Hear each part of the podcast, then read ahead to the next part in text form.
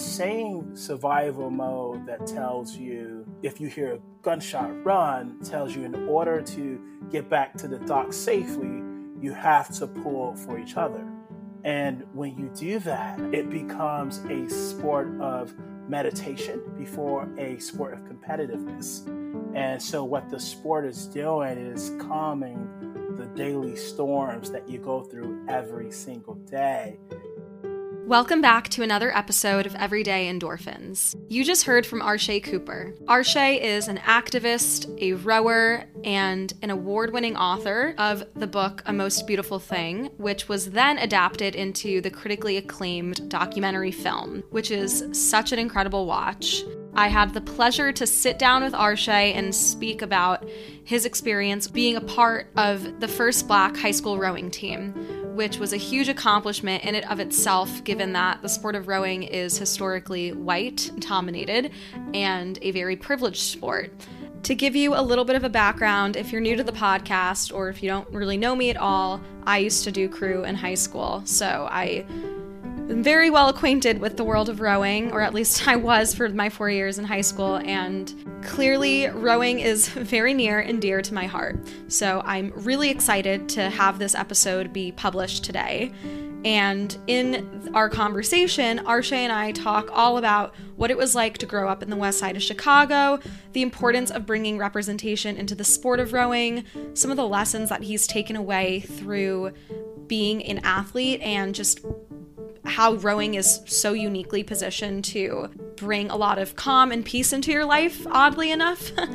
because if you are a rower, you know that it's one of the most physically painful experiences you can put yourself through. And, you know, aside from all of that, Arshay and I just had a really great conversation on what he's doing now with the Most Beautiful Thing Inclusion Fund and how he's really working to give back to underserved communities and give them the opportunity that he was able to have in high school and how rowing really did change his life. So it's a really inspiring story today, and I hope you all enjoy this episode.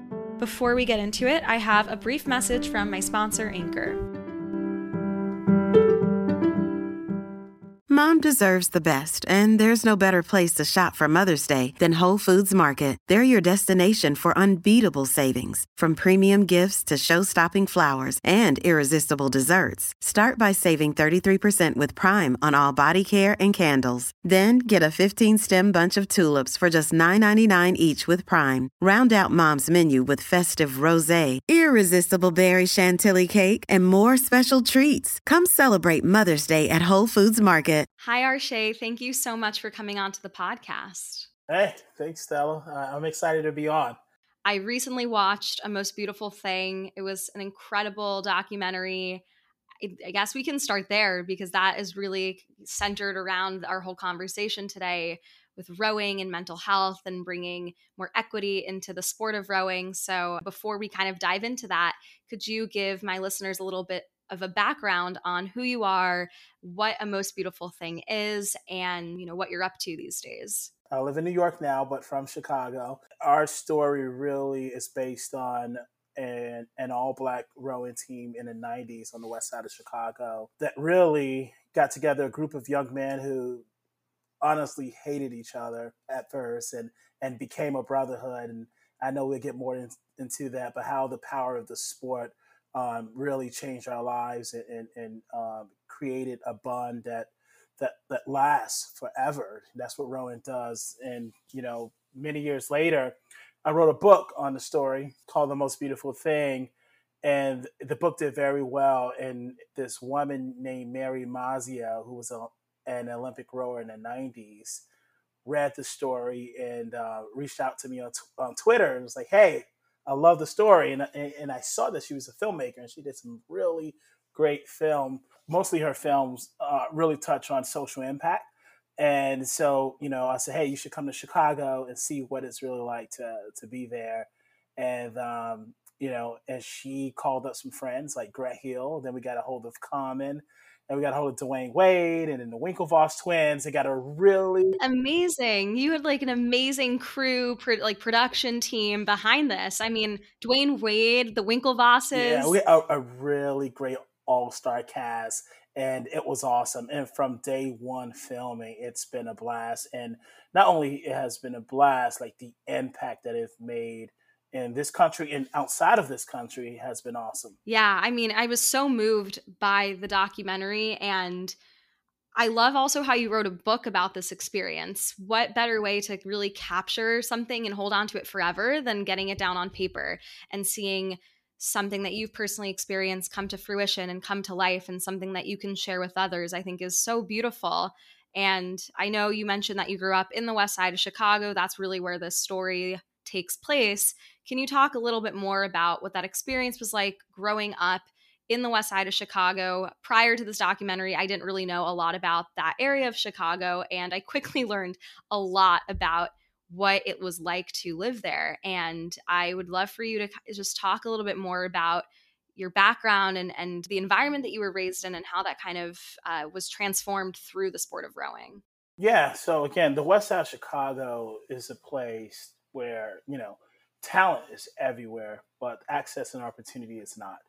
I mean, for every young person who grew up like I did, you grew up hearing gunshots when you sleep right? You've been chased. You lost friends to gang violence. Um, you ran for your life. You skip over pools of blood.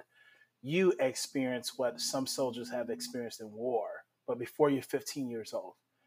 And, um, and, and there's no treatment. There's no resources to a trauma counselor or even social workers on the west side of Chicago. And so when you are on your way to school and, and really just trying to be safe and survive, by the time you get there, learning is out the door because you're think now you're thinking about how I'm going to get home, you know, and and I, to be honest, that trauma on the west side of Chicago didn't start in the '90s. If anyone know the history of Chicago, especially the west side, it was built on trauma. A lot of families uh, moved to the west side of Chicago and escaped the South because friends were hung on a tree or families was lynched during the Jim Crow segregation era in the South. And these families have seen a lot. My grandmother was one of them, right? She she's in her 90s and she's alive and well, but she still talk about the smell of burning crosses, right? And and um, and so when she moved to Chicago, she had a lot of trauma, and there was no resources to talk about that. And my mother would say, "I lost my mother to her trauma, uh, and that trauma is, is racism. You know, my mother pretty much raised herself and experienced a lot herself, and you know, and she turned to drugs. And so, growing up for me, you know, I've never said the word dad a day in my life. My mother was on drugs, and brother was in gangs, and and and, and I went to a school that was surrounded by gangs, and uh, and all I remember is this one day, knowing in my, you know, saying to myself that there has to be something better. Like there has to be something better. Not a great basketball player or football player, but there has to be something else out there for me. And then I remember just walking in the lunchroom and, and I saw that this boat, and uh, and, and the light came on in my eyes. I mean, how odd is that that there's a rowing boat in the middle of the lunchroom? How did that even get there? I didn't even I never even seen a boat. And I was like, what the what the hell? They're also very like peculiar boats too. It's not just like a regular boat, you know, the shells are very, very particular. Yes, it, it is, you know, it's thin and I'm like, and who in the hell are gonna get into this boat in the middle of Lake Michigan, you know?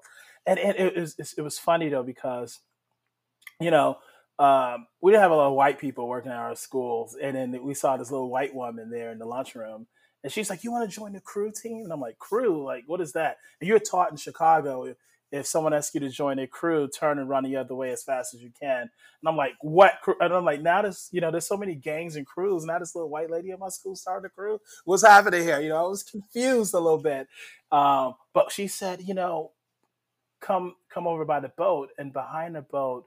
They was showing there was this TV monitor and they were showing the Olympic Games. And I looked and I was watching and it seemed like a great opportunity, but no one on that boat reflect the world I was used to or look like the people I was used to seeing. So I said no to the opportunity right away. And a lot of people did. And, and plus we, I didn't even swim. And so I said no. And then um, the next day, uh, they had some Chicago pizza, and I was like, okay, let's see what this is all about. they knew if they had free food and they had pizza, they would get people hooked. I mean, that's a really great point you bring up. And there's not, and there's a lack of representation. It's an even harder, uh, you know, battle you have to win over to to feel as if you're uh, you know, represented in a certain sport, or you can apply to anything into film, TV, modeling, wh- whatever. It could be anything. And, you know, I think this is like a living example of the detriments of having a lack of representation because think about how many people maybe would have been interested in joining the crew team if they felt like that they saw someone just like them on TV at the Olympics. Yeah, no, absolutely. And, and, you know, and the representation is just so important because the next day when I went up to the info session, I saw this black man and I was like, okay, it was, it was, Coach Victor.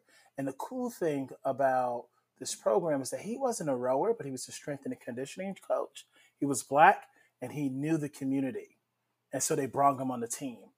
And a lot of people made their decision just based on that on that. And a lot of parents who grew up in the South saw that someone who looks like them was there and said, okay, I will allow my son to try this out because he was there, right? And and you got to understand that some coaches were was frustrated because you know parents are like, no, I don't want my kids doing this, and they're like, what? This is such a great opportunity. But remember that th- what these parents went through in the South, they're not just going to deliver their son to a space that's mostly white people, right? And because of their experience. And so having Coach Victor there and then having a female coach was awesome because most of us was raised by women most of our teachers were women uh, and i felt like because i was a sensitive kid growing up that women got me in a way that most men didn't and i felt more comfortable with them so having a woman a black man in leadership really helped me to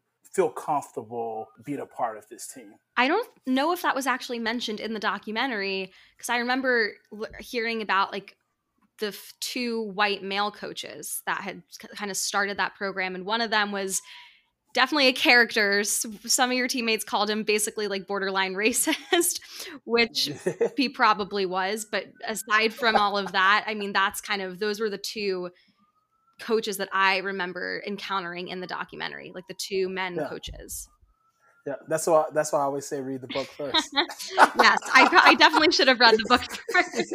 no, it's all good. you got me. You got me live on this interview. I should have read the book first, and that's also what my dad said. He was like, "You got to read the book." Um, but that's next on my reading list for sure. But I, I also I love that you you know talk about the two different you know types of representation that made you feel a bit more comfortable on the team and joining the team. And w- when you came back, I guess, a second time and they had pizza and they, they got you guys hooked on the sport of rowing, what happened from there? I remember in the documentary, you talk about the first time you guys got out on the water and you said it was a feeling a sense of peacefulness. Yeah. So, yeah, it was beautiful. I, so, you know, in the book, it, it, it kind of really, I kind of break down what happened before we got on that water. We spent a lot of time on the erg machine learning how to swim, some of us and then we went to the tanks which usually you do before you get in the water. When we got out there the first time we was out there we everyone freaked out. And you know i'm talking i've never seen grown black gangbangers cry. You know what i mean? It was crazy. And um but the second time we went out there and, and you know and we we learned a lot from being on the erg machine and sitting in the tanks and really the you know the words of our coaches, but I think the first experience is that you we started rowing in pairs, and you are even when you're just at way enough when you're sitting there, you know, holding the boat steady. The boat is cradling you in a way that you have probably never been cradled before as a kid, and that was soothing. But then once everyone started to join in and you're following the person in front of you and you are starting to develop this magical rhythm. And the same survival mode that tells you if you hear a gunshot run tells you in order to get back to the dock safely you have to pull for each other. And you have to follow the person in front of you. And when you do that, it becomes a sport of meditation before a sport of competitiveness. The sound of the blade hitting the water, the sound of the or the echoes of the oarlocks, the fact that there is no spectators, that you can there's only one person talking, and that's the coxswain, and they're saying, "Sit tall, breathe. You belong here," and, and they're molding you and working with you as you're developing that rhythm. And so, what the sport is doing is calming the daily storms that you go through every single day that you don't get from football and basketball. And football, you show up and the coach is like, knock them dead. And you have all this trauma and people actually are, are, are, are fighting and it triggers the trauma that you had growing up. Basketball is such a trash talking sport and you hear things that like you suck or you garbage and you, you heard those things growing up as a kid and you get upset and it triggered the trauma. But the fact that this sport is non-combative and non-conflict it truly, truly um, becomes a ritual. Everything you just said, you know, at such a granular level about like the way, you know, when you feather the blade and ha- when the oar hits the water, just way enough. I hadn't heard, I haven't heard that term in years, and I almost forgot about it until you just said it, and it really immediately transported me back to like my experience on the Harlem River, and I think that's what's so special about the sport is that there's like a universal thing that like every rower I think can relate to around that sense of meditation on the water but it also can impact each individual's life so differently. So, you know, I was fortunate to not have those inner traumas growing up. And so I it's not like I came to the water needing to calm that part of my nervous system, but even not, you know, growing up in that kind of environment, there was still the chaos of school and stress and there was still a lot going on in high school and i just remember distinctly being on the water was the only place where you could it was like an escapism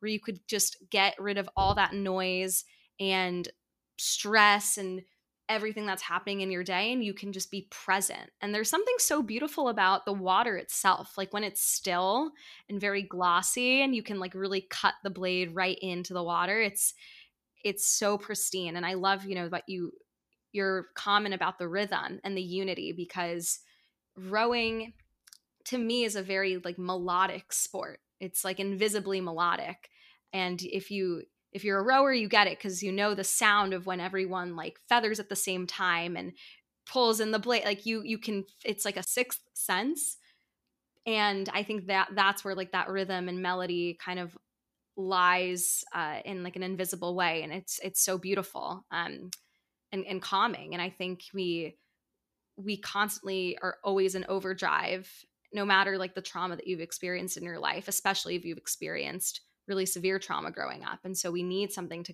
kind of bring us back into our our rest and digest part of our nervous system that's super important and i think if you can use and i think that's what you know that was great with our coaches if you know, you can use the sport not just as a sport to compete, but for true wellness. And you can do that with a lot of sports. Like we will use it as wellness first before you start to compete. Uh, you will be not only a, a better athlete, but a better person. Absolutely. Earlier, you mentioned that when you were all on the boat together, you realized when you were coming into dock you all had a, a you, there was a sense of accountability for everyone. Like you had to rely on each other to be in sync, to make sure you didn't capsize, to make sure you were steering the boat in the proper direction. And I'm wondering, you know, how did that sense of creating the team on the water and on the erg translate into actually building stronger relationships? Because I can imagine when you grow up in a neighborhood like the west side of Chicago, where it's very violent and there's gangs and there's constant, you know, uh, combativeness between two groups there's a feeling of you know unsafety and uncertainty and just aggression and you know i'm, I'm wondering how maybe that's that cultivation of team building uh, you know that team building mentality brought maybe a greater sense of like empathy or compassion towards other people like off the water and in your in your life yeah no, great question there's a few things i think um i think number one you know you learn that uh, in in the sport that um, you can't do the work of eight. you need eight to do the work, and you get there much faster, right? And so, just number one, relying on someone to get to the other side of, of where you where you want to go. And I think that was a big part of it. But also, you know, I always tell young kids if I can go back and tell 13 year old Arshay anything, it would be that you don't have to fight alone.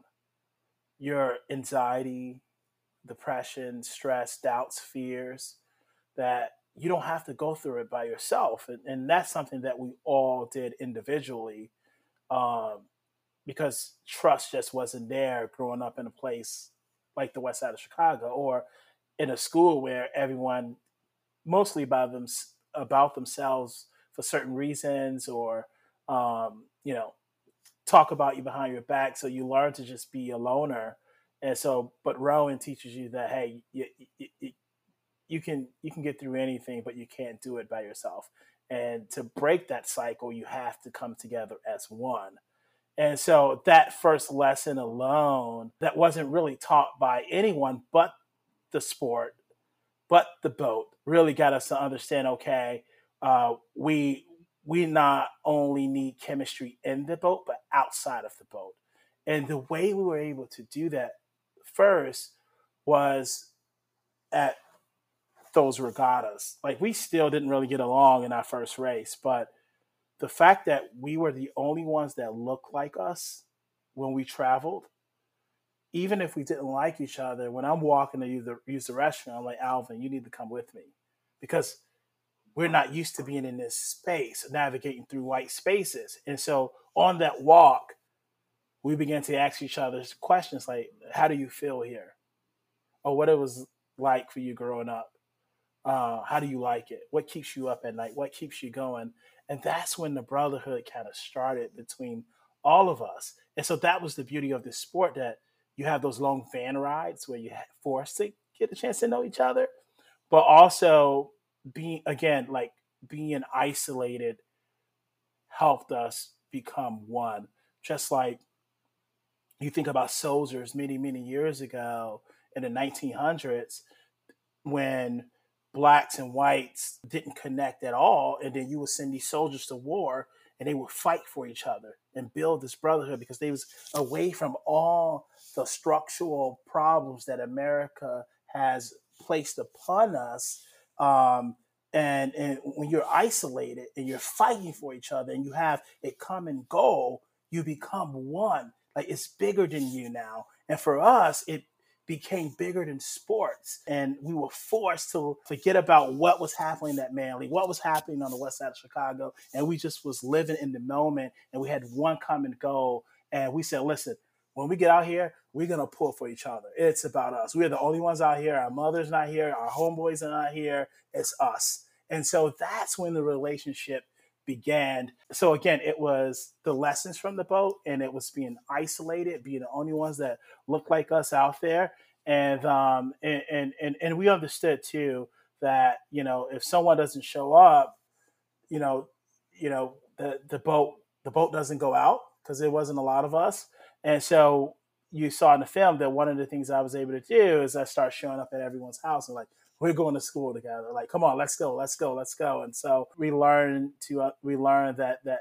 the whole aid doesn't move forward, you know, uh, alone. And so that was kind of uh, how we were able to build our bond. It reminds me kind of of Row New York's like slogan or motto, like pulling together to push ahead. And I think that's such a very like beautifully succinct way to describe rowing. You are all, you know, if you're in an eight person boat, you are all each and every one of you, eight of you are pulling the oar you are physically you know powering the boat so that it can move ahead and you can't slack off you have to each you know put in equal amounts of effort and that's how it the, you know the boat actually can propel itself. I love how there's there's that sense of accountability outside of the shell. Like how you mentioned you'd go to people's houses and say all right we're going to school together. Like it fosters this really strong bond outside of just being on the water or being on the erg or in the tanks.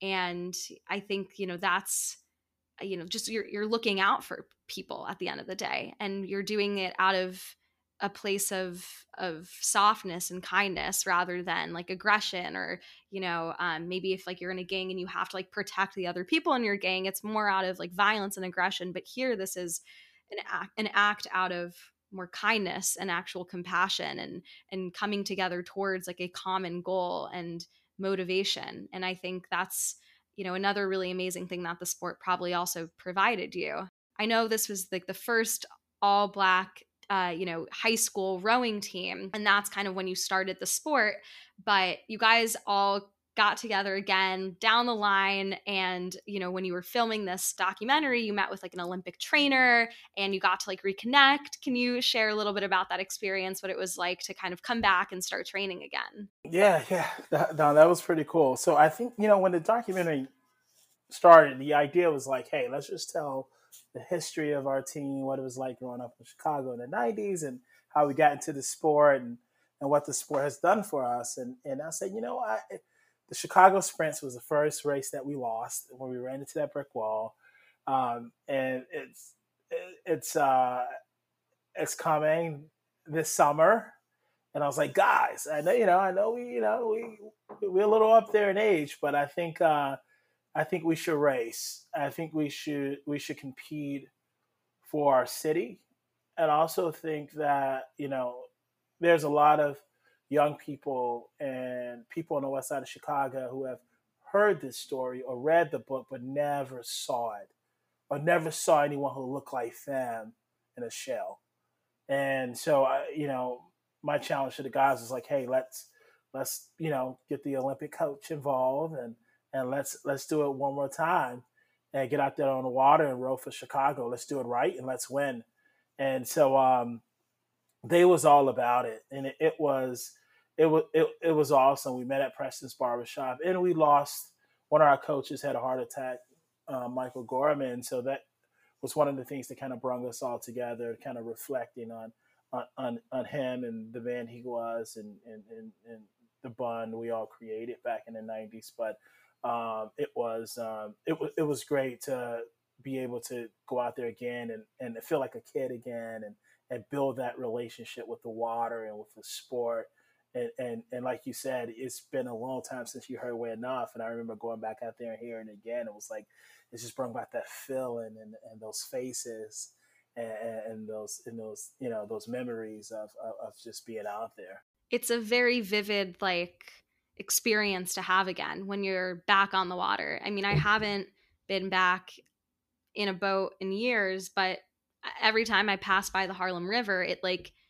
I am so vividly reminded of what it felt like to just be out on the water and to be with, you know, my teammates and have that experience. So I can only imagine like what it was like more recently to get together and, and kind of like replicate that feeling. But between, you know, when that high school rowing team started and then all coming back together to to row again and compete and create this documentary what were you up to you know in that like negative space and between those two parts on the timeline? Yeah i was you know i went to i did uh two years at americorps and i went to le cordon bleu in high school i was all about being a chef. That was like my dream. So i went to le cordon bleu um, and and then went to le cordon bleu in england and then came back and worked at a really cool french restaurant. And then i um my friend Alvin, who was on my team, they was, you know, he was telling me about a um, a job and and uh, working. It was a dream job, working with WWE Wrestling, traveling as a personal chef. And so um, I done that. I worked in. I worked for Warner Brothers as a food stylist. Moved to New York. Food brought me to New York, and then um, I became a culinary instructor. I found myself working with young kids, teaching them how to cook healthy food, and um, and, encountered a lot of young people who grew up like I did. And these young kids had a lot of questions like, you know, how do I grow up here without a mother, without a father, or can barely eat, or can barely reach my dreams because of the daily problems I go through every day and, and be successful like like you did it. How do I do it? Right. And I was fortunate to be able to help and mentor some of these young people. But I felt like there was so much more to my story that can reach a number of people, not even just people who look like me, like anyone who ever struggled. Like pain is pain, right? And how, as a young person, how do you manage that? How do you, uh, I use, I always use, uh, how do you uh, recover from crabs, right? Crabs come to stop you from moving forward. And most of the time it's unexpected. And, and those things happen as a teenager like there's things that come in your life that that that that's unexpected that stops you from moving forward. And one of the things you have to do is not let it knock you out of the boat. And how do you successfully do that? And i wanted to tell that story to the world.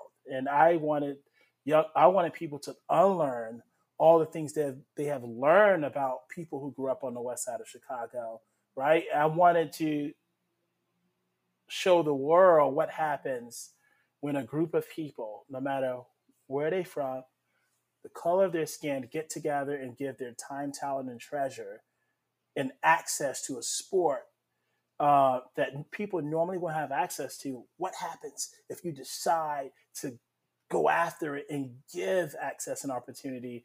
And and so I started writing, and um, I wrote this book. And uh, well, I started off with a chapter and, and, and outline and and I pitched this book to I, mean nine editors, agents, and they all said no. It's, you know, they was like, "Did you win gold a gold medal?" Blah blah blah, and and and everyone said no. Like they felt like it wasn't good enough, or oh, you're you're you know you, you don't have a writing background. You're not a writer, and you know rowing teaches you to go after it, right? Just keep going for it. I just kept writing, and um, and I wanted people to understand that um, winning a medal is great, but it's not everything. We lived on the west side of Chicago, and for so long, Chicago has been trying to solve how do we get these guys from different neighborhoods to become a brotherhood. And rowing solved that. Like, that was a win. To culturally overcome the fear of water was a win.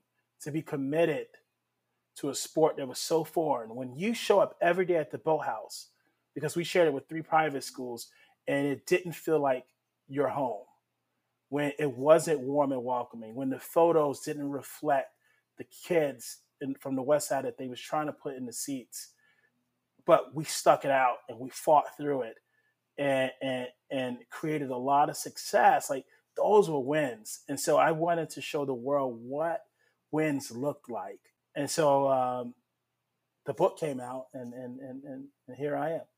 I think this is a great transition into talking more about the, you know, inclusion fund because I think that's just such a it's just it's so amazing that you've been able to kind of pay it forward through this inclusion fund. And and I I think what you're doing is just so inspiring because you've clearly really had, you know, the, this blessing to have this experience and it's really helped you grow as a person and move past some of the you know situations that you were kind of you know you were you were raised in that you couldn't get out of and you were able to kind of eventually get out of that and now i think it's really amazing that from taking the lessons of rowing and through writing this book and through um, you know working you know your time in, in, in culinary and and being a chef and you know working with children i think you know all those experiences are just so indicative of you wanting to give back to your the community.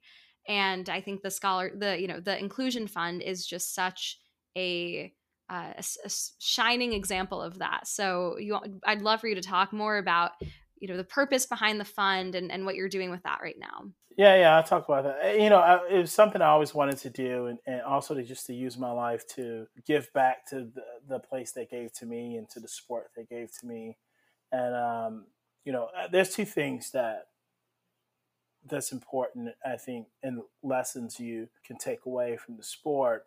The first thing is there are no cheerleaders. There are no bus loads of fans. There are no pep rallies. There are no million dollar contracts after college, right? There's no ESPN rower of the week. But what you will find is a group of people who will show up every day with no agenda, with it's not about popularity. It's not about being on TV, but they show up, they rip apart their hands, they break their backs for themselves and the person who sits in front of them and the person who sits behind them. And that was the kind of people that I needed in my life. Those were the kind of friendships that that I feel like every young person need. That it's it's really about you and that person. And that's why these bonds and these relationships in this sport last forever because you are sitting with someone and you're willing to go through the same pain with them. And and um and so I think there's a lot of joy and friendship in that. And for me, it's like, man, if if there's a really great restaurant that I love, I'm going to tell everybody about it. If they was giving out free cash somewhere, I'm going to tell everyone about it, right? And if there's college opportunities, an opportunity to meet friends and learn how to swim and build like this spiritual life in sports, why not tell people about it, right?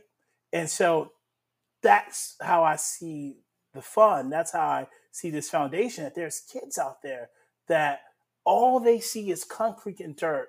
Why not take them to where there's grass and water? That is everything. And I think the second thing is the lesson I've learned that was just the most important lesson I learned in rowing is that I, when I walk into the boathouse, we were taught to leave it better than we found it right? So true. I totally remember that. And you had to, you know, you had to carry the boats. And if you knocked a rigger, it was you were getting punished for that. You always had to be you had to treat it with respect. Yeah. And and I was like, okay, coach, I understand that, you know, I can leave it like I found it, but I have to leave it better than I found it. What if I didn't make the mess? And it was like, yeah, even if you make the mess. Why? Why do you have to do that? Because you know, you not only have to respect this equipment, but it makes it easier for the next group that's coming, right? And, and we benefit from the boathouse. And what I've learned from that every single day is like, okay, this is all the great things that happens and lasts forever and is sustainable if I can leave this boathouse better than I found it. Now, if I can leave my team, my friendships, my relationships, my my school, my community, my country, if I can leave it better than I found it, even if I didn't make the mess, it makes it easier for the next generation. And we benefit in, in some way, right? And and and and and I just want the world, I want the sport to be better because I'm here. And now if we can embrace that, it's so much better because there's people out here to say, Oh, I had nothing to do with slavery. Why do I have to blah blah blah? I'm like, yeah, yeah, but if you can leave it better than you found it, trust me, it makes it easier. It makes everything better. And so if we were able to embrace that in the boat, in the boathouse and outside of the boathouse, I think it makes the world a better place. So I felt like it was my responsibility to leave the sport better than I found it. And um, and, and, to create opportunities that that that makes a lasting impact on people's lives. And so um, I got together again a, a really great uh, team of Olympians who are our board members, and I created the most uh, be, most beautiful thing inclusion fund, and and it's really to go into boathouses and support um, uh, programs that really don't have the capital to thrive or to compete. Right? There's so many programs out there with athletes of color. Um, but they have very old boats and novice coaches and less days to practice and they go to a race and they lose and people are like oh that team sucks no it don't suck right uh, they just don't have the proper tools to compete but when you give them the proper tools um, i think we will see more uh, representation on the college level when you have a coach who can really teach you how to move a boat uh, and, and, and, get the erg scores that you want and, and, you may not be fortunate enough to go to a school that um, that consider that great. But if we can have some extra support around um, academics and college success, we will see more representation on the college level. And not to say that everyone who looks like me grew up like I did, but I, um, and and and so we had while we had a lot of athletes of color in this sport who quit, it was one of the one things that a lot of people don't talk about. It was it has been a cultural issue as well for a long time. You know, there's a lot of people who are not only the only person of color on their team, they are interacting with 90% of those kids who never even interacted with someone of color.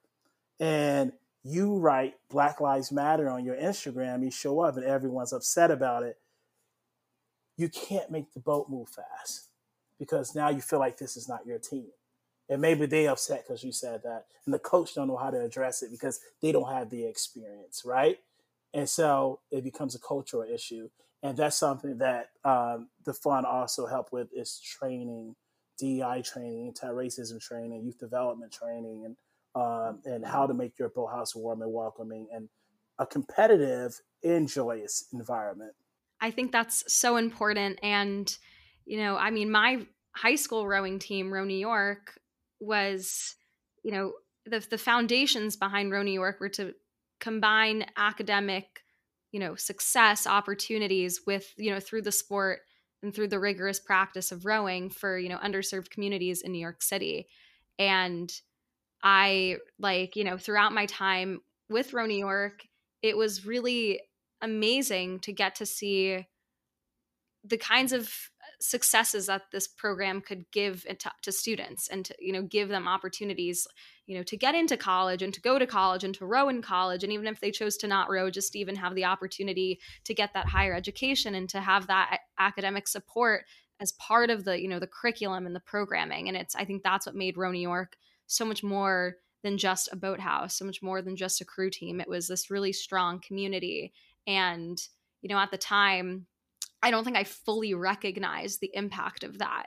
And now, as I reflect on that experience, I'm so fortunate to have been in that community and a part of that community because it really opened up my eyes to all the impactful work that Row New York was doing then and is continuing to do. And, you know, especially it's it seems like it's very much in alignment with everything that the inclusion fund is doing as well.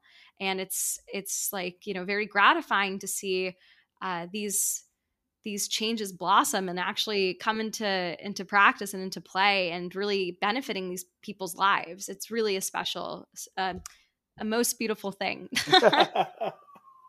Absolutely. No you're right. And i think that the beauty of Row New York, it wasn't just serving kids of color, right? And um, it was, you know, young kids from everywhere, right? And you know, I do a lot of corporate speeches, and in these corporate speeches, you have a lot of white men, some people of color, some women, and especially after the murder of George Floyd, when I'm speaking to these groups, there's a lot of questions, simple questions like, how do I have uncomfortable conversations? Or how do I ask someone how they feel? And how do we learn and unlearn? And, and these are the same, and these are from Ivy League professional people. And but they have the same questions that high school kids who are in the boathouse, who are mostly white boys with some girls and some kids of color, they have the same question. And what that tells me is that for these old this older generation, they never really had these conversations, or there had never been organizations in place for them to interact with each other. They always been segregated, and so it's so I think it's very important to create sports um, that has a representation of your city, everybody, you know, and not just having them practicing, but be really intentional about having conversations and learning from each other about gender, race, you know, all identity, all kinds of things. Because if if not, you just grow up. We grow up in the same world that we're dealing with now, and nothing changes. So I think it's important to not only row together, when you have a representation of your city in the boat, but also, and that's what I'm. That's what's the most important piece of our team is that the chemistry didn't happen inside the boat. The chemistry happened outside of the boat, which gave us better chemistry inside the boat. And how do you do that?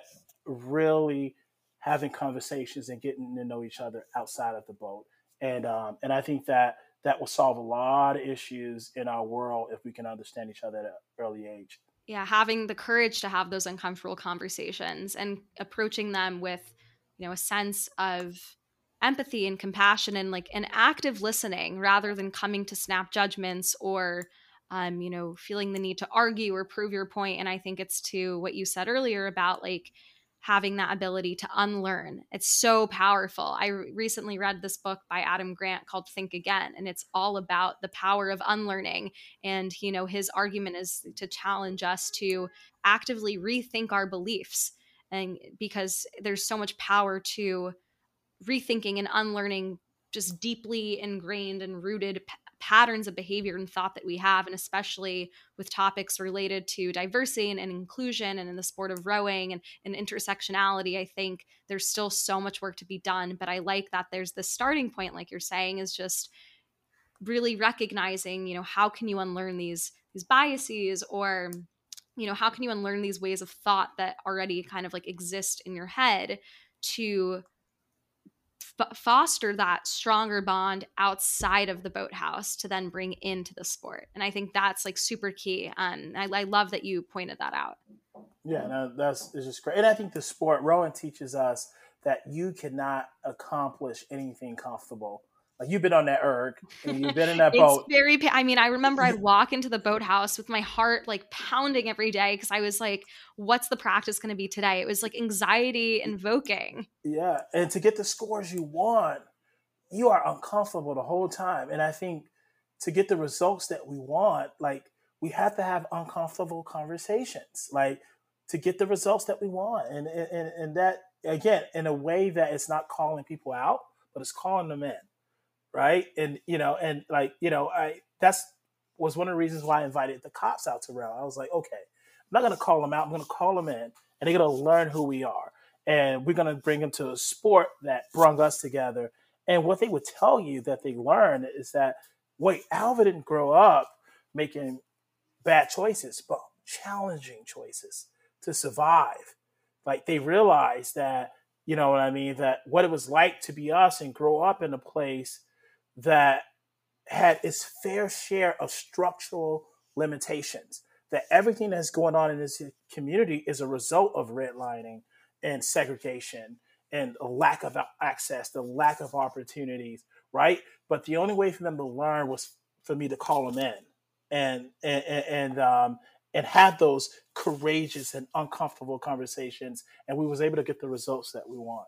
Wanted. I'm so glad you brought that up because I was gonna I wanted to ask you about and that was one of my favorite scenes was when you your team was you you brought the Chicago Police Department to come and like race in a shell with you guys. I mean, what is like more polar opposite and then like bringing those two communities together. I thought it was so beautiful and uh you know, definitely probably a very eye-opening experience for those police officers realizing you know it's not about making bad choices it's challenging choices. And it's like well when you're in a certain situation or circumstance you have to if you're in like a constant survival mode or mechanism it's not like you're going to have one good and one bad choice. There's not they're not going to be desirable choices and you ha- you have to figure out what feels the most right in that moment. And a lot of people i think uh, you know make snap judgments or I guess it's to the point of like, you know, well, you have to walk in someone's shoes to really understand their experience. And especially when you're dealing with the police department, and especially now in recent years that have been, you know, more publicized around police brutality, I think it's it's at more, you know, at the forefront of people's minds now around like the realities of that. And um I just I thought that was such a powerful scene in the documentary. Oh, thanks. I appreciate that. Yeah it was really incredible and you know there's clearly so many lessons that uh, rowing can can offer everyone and you've so eloquently described so many of them today to me and my listeners during this episode. So thank you so much arshay for coming on to the podcast to share your experience talk about a most beautiful thing I now must read the book, but I I would also absolutely recommend the documentary because it's great. I watch it on Peacock. Um, but one final question that I have before I wrap up this interview is something that I ask every guest that comes on to the podcast. What is something that brings you a bit of endorphins? Yeah, I mean, chocolate. Um, Me too. Yeah. Me too. You know, I think I have to say anything with with rhythm and music, dance, rowing, right? Um, just anything that has to do with rhythm, I make sure that I I throw myself in that because those things that involves rhythm and many other things have been proven to to solve um, to bring endorphins, I think, but also to to to solve many personal things that that you go through in your life. And so, I think if you can find what that is and, and, and wrap yourself in in that rhythm, uh, it, it, it, definitely leads you to being um, uh, that person uh, that that wants to be made whole in in, in, in any way. That's a really beautiful answer. I totally agree. There's something so powerful about music, for example, and and uh, you know, I came from a very music oriented background. But before rowing, I used to sing and I used to dance ballet and I did vi- I played the violin for many many years. And the best feelings that I ever had like playing the violin for example was when I didn't think actively about what I was doing. Like things just flowed and then it clicked and you're in that sense of like uh, that flow like state of mind. And everything's just kind of s- synchronously like coming together and it's so beautiful and it's like almost effortless and something that i started to find with rowing in particular because it's so rhythmic i was getting that same sense of flow from the sport and i think it was because of how melodical it felt uh, you know to like the most minute mm-hmm. details if you were really paying attention to everything that was happening and i think there's such a strong connection between two things that may seem so um, separate. You know, violin versus a sport, like the music versus sport. That seems very different, but at the end of the day, it's they're very similar. And so I I really appreciate that answer around rhythm because I think that's so profound and um, it's something that's accessible to all of us to bring into our lives day to day to just increase our happiness, you know, just 10% more. Um, so, you know, with that, thank you so much, Arshay. It was really an honor having you on the podcast. No, thank you uh, Stella. I appreciate it. Can't wait to spread the word, the news, and uh, um, hopefully uh, we can get out on the water this spring or summer with the Row New York. Yeah, that would be awesome.